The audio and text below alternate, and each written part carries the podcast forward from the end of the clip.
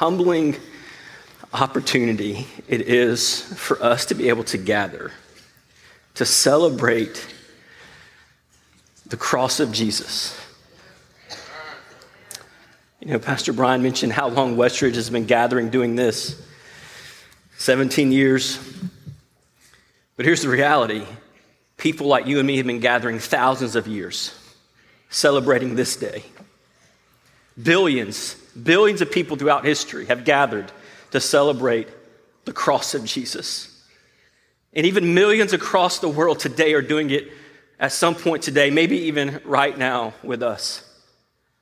Because to so many of us watching online or in the room, when we think about the cross of Jesus, it represents to us, it is this symbol of hope, of forgiveness, of salvation. That's what it means to us. This is why we sing about it and rejoice in it. But you know, it's not always been that way. Matter of fact, the cross did not become a symbol of Christianity, of hope and salvation until around the fourth century. It was about 300 years after Jesus died on one until the cross actually became this symbol that gives hope to so many people. It's just not always been that way, or viewed that way. Matter of fact, the early church leaders and church fathers, when they looked at the cross, they saw something very different than many of us see. We see crosses everywhere now. I mean, you walk out into our building where the waterfall is out in the atrium, and there's a big cross right in the middle of the stone.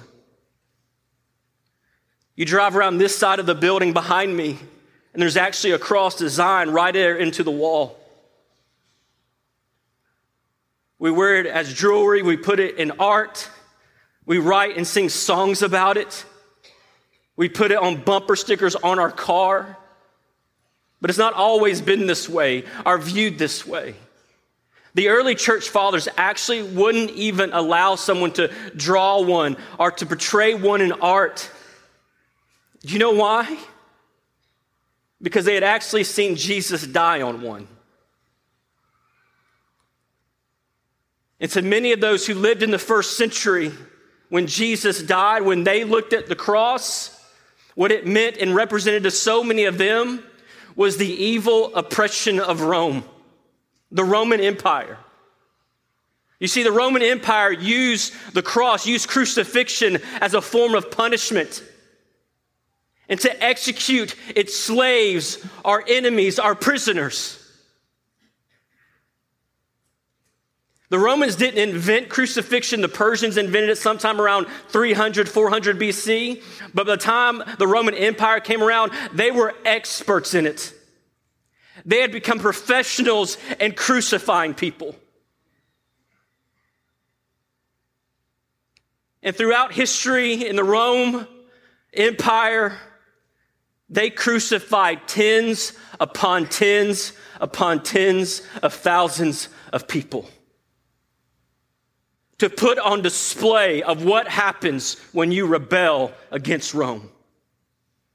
And so, to so many, when they saw the cross, it represented death and punishment in Rome. They were so good at it. Matter of fact, when finally the Jewish Rome war took place, which came to an end in, in, in, AD 70 when they burned Jerusalem to the ground. Rome invades Jerusalem, but throughout that time in that war that lasted over years, it even tells us that one day, as Rome was in the city, they literally crucified over 500 people in one day. They literally built scaffolding and just nailed people to it and crucified them. Historians tell us the only reason they stopped is because they ran out of wood.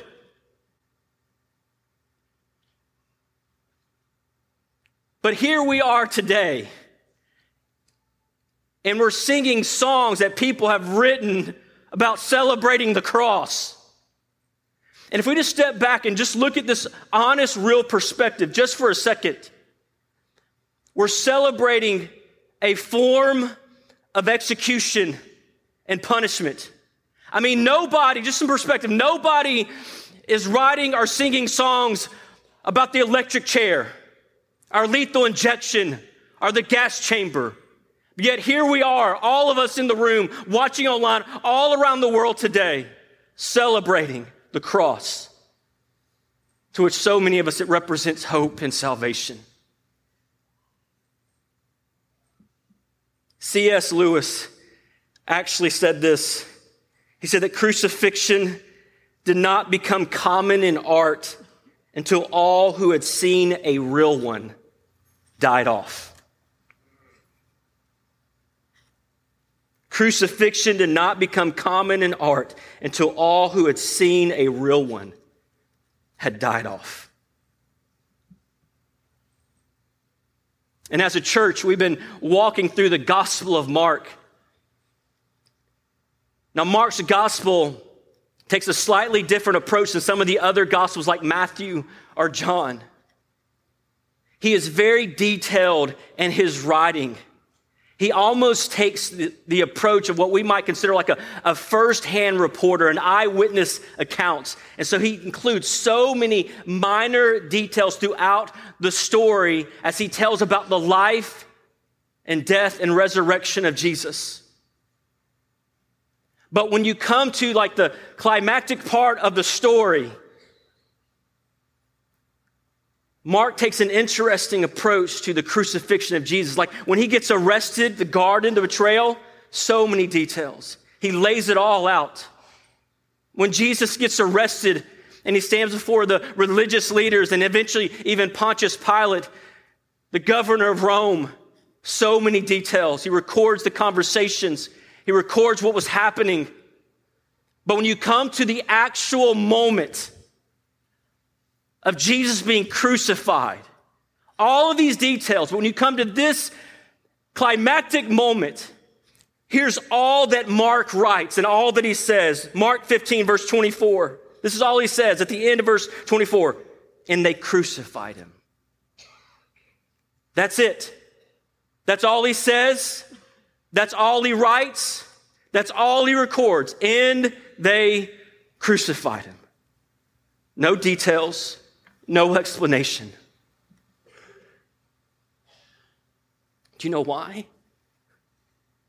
Do you know why the details stop in that moment in the story? Because Mark was writing to first century believers. And the first century believer didn't need the details. Do you know why they didn't need the details? Because they had actually seen someone crucified. They'd seen it with their own eyes. And to them, it was not something to celebrate or to rejoice in. There was nothing romantic or glamorous are wonderful about it. You would literally hide your children's eyes from it. You yourself would turn away because of what it represented. And they'd seen it. They had actually seen someone die on one. They had actually heard the cries of people dying from it. They had actually heard the sound of nails being driven through flesh and bone into wood. They had heard that sound. They had heard the sound of a person grasping for breath and air.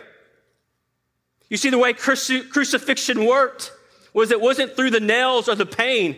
People literally died because of suffocation. The way that they would hang on the cross, all their weight would compress on their lungs, making it very hard to breathe. And the only way they could take a breath in and out was to literally push up on their feet, on the nails, to raise themselves up so that they could take a breath. But with the pain and in the weakened state, they would drop back down. So they had heard the gasping for air. So when they looked at the cross, it represented something so different to them than it does to so many of us. And so it was on this day, 2,000 years ago, that they nailed Jesus to a cross at 9 a.m. and they crucified him. And at 3 p.m., he took his last breath and he died.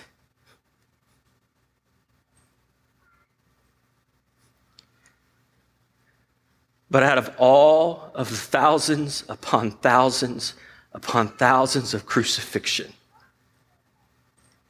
it was that one crucifixion, that one cross that changed everything. Everything.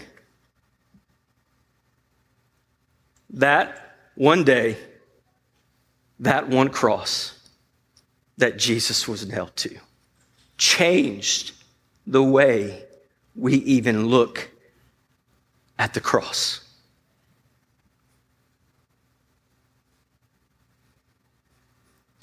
One of the most profound moments in the Gospels as it begins to unfold and share the story of Jesus being arrested, his time in the garden, the Lord's Supper, all of that, the betrayal, the mock trial. Eventually, at some point, Jesus finds himself standing before the governor that Rome had put in place by the name of Pontius Pilate. See, the Jewish leaders who wanted Jesus dead, they couldn't kill him themselves because they were under the rule of Rome. So they had to get Rome to do it for them. And so at this point in the story, before Jesus crucified, he's standing before Rome. He's standing before Pontius Pilate. And it's such a profound and powerful moment throughout the story that's easy just to miss as a minor note, but it literally is everything about the story. It tells us everything we need to know about the crucifixion of Jesus. John's Gospel, chapter 19, he records this moment between Jesus and Pilate. Pilate is speaking, he's interviewing, he's questioning Jesus, and he says this. So Pilate said to him, said to Jesus, You will not speak to me? You won't answer me? Do you not know that I have the authority to release you and the authority to crucify you? And Jesus when you look at the different accounts, Jesus said very little through the entire process. His words were very few. This is why the scripture in Isaiah talks about he was like a lamb led to the slaughter, silent in its shears.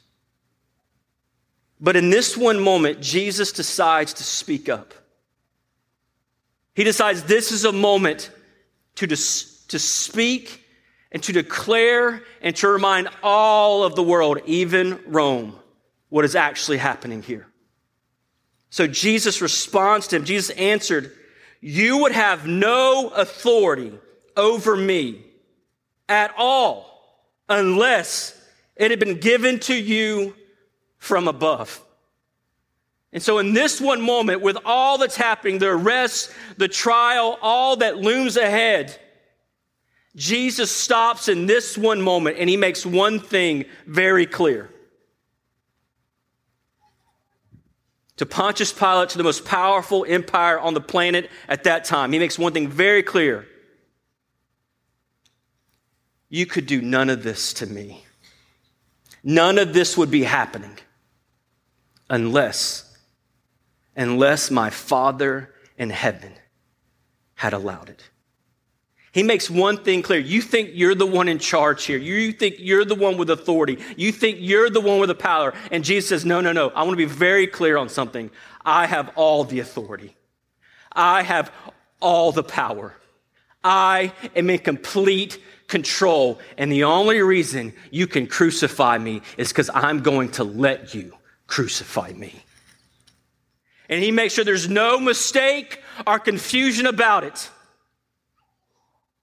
And here's what has ripped my heart out in complete humility before Christ.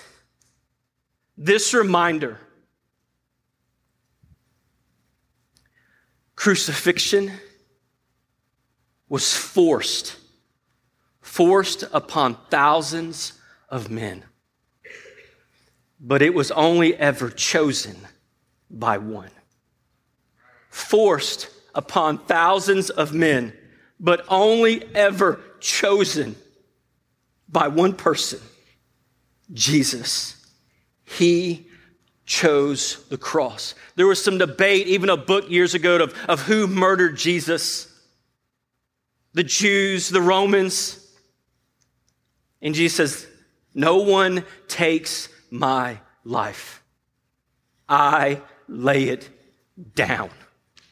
I choose the cross. I choose to die.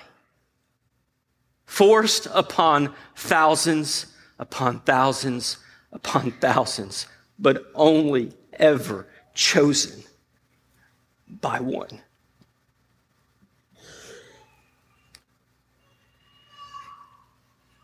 As I shared and said earlier, crucifixion was a form of punishment to slaves and prisoners and enemies of Rome, a form of execution.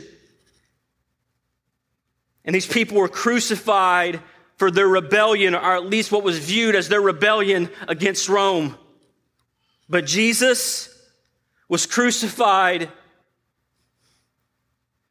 for my rebellion, for your rebellion against God, for our sin.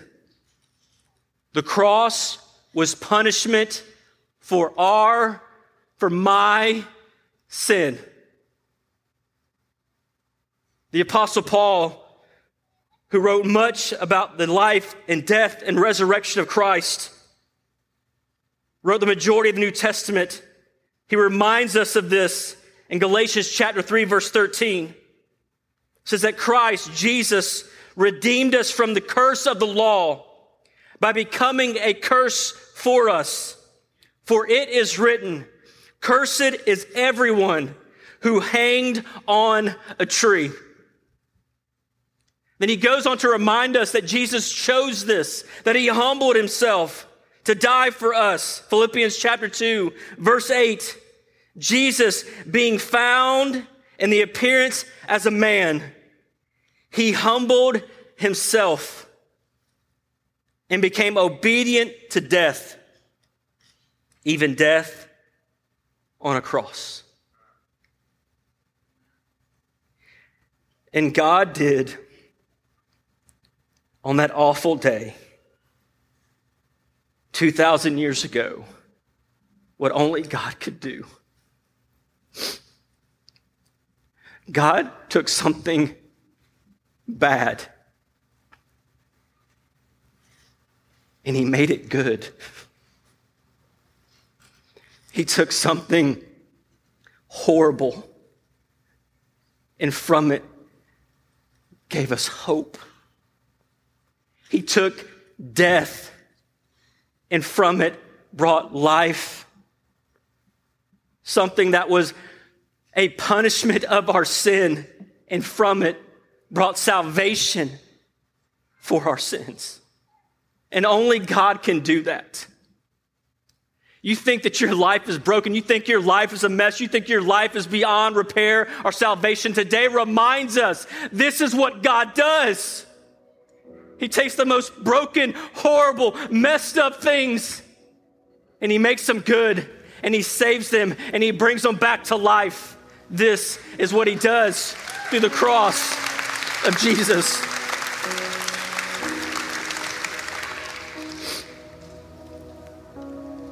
And so today, 2,000 years later, the reason that when we look at the cross, that it speaks hope and salvation to us. Why is it a symbol of Christianity? It's because of that one day and that one crucifixion and that one cross. that changed everything for us. But the thing that's been heavy on me today with you, my prayer has been for you, the person sitting here in this room, watching online. That maybe your life is a mess and it's broken and you feel so far gone, or you've never saw your need or never put your trust in Jesus. My heavy, my heart is heavy for you. And today, my prayer my heart was God, please just let us see the cross of Jesus and what you've done for us. So, my prayer for you is that you would see Jesus, that you would see what he's done for you, that he took your sins, your punishment, and in exchange offers you hope and forgiveness and salvation. So maybe today, maybe you are here right now and you've never put your trust in Christ. But maybe today, maybe right here, right now, could be that moment for you. That maybe today you've seen Jesus and the cross and what he did for you for the first time. And so maybe you could say a prayer or respond to God simply like this God, I know. I know and I confess that I'm a sinner. I know and I confess my need for a Savior. And today, God, I trust and believe. I put my trust and belief in Jesus, who died on that cross to forgive me and to save me. And maybe you say something like this God, I don't understand everything. But Jesus, I believe you died on the cross for me. And as we'll celebrate in the next couple of days, that you rose again from the grave. So help me. Help me to live for you and to follow you the best way I know how and the best way I can. You say that prayer today, you respond to God in that way today. His promise to you is that He'll save you and change you. But my other burden in my prayer today was for so many of us in the room or watching online who's a lot like me. That the cross to you is hope and salvation that at some point in your life you have put your trust in Christ. But here's the reality. Here's the hard truth. Here's the convicting moment for me. You see, Jesus chose the cross. But the real question is, is will me and you choose him? To love him, to live for him to follow him. His words, not mine, Jesus' words. If anyone desires to come after me, then let him deny himself, take up his cross, and follow me.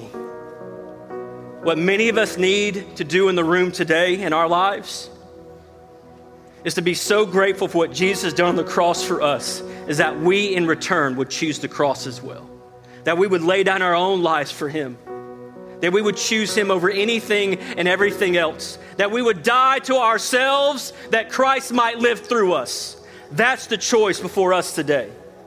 The only question is, is will we make it? Will we cling to the cross and somehow, some way through death find life? I'm to encourage you to stand to your feet, and I just want to simply pray over you. And then we're going to get to do something once again today because of Jesus. We're going to get to celebrate and lift up the cross of Jesus. Father, we stand in this moment humbled, grateful. Thank you for dying for me, for dying for us. Thank you for choosing the cross. Thank you for taking the penalty of my sin, of our sin upon yourself, for humbling yourself. And in that today, God, help us to place our trust in you. And as we do that, we will find hope, forgiveness, and salvation. And for many of us in the room today, God, help us to choose the cross that we may deny ourselves, die to ourselves, that you may live through us. But today we get to celebrate the cross because on that day 2,000 years ago, you chose it and it changed everything. And for that, we cannot thank you enough. But because of that, we believe, we pray, we thank you in Jesus' name. And all God's people said. Well, thank you for listening to today's message. If you want to dig deeper into any message here at Westridge, consider checking out our after message edition of the Westridge podcast. We'll have a practical conversation around Sunday's message and discuss how we can apply it to our daily lives. Along the way, we're going to tackle other tough questions and topics that will help strengthen your walk with God. Whether you're new to the faith or a longtime follower of Christ, our hope is that these conversations will be an encouragement to you. Just search Westridge Church wherever you listen to your podcasts.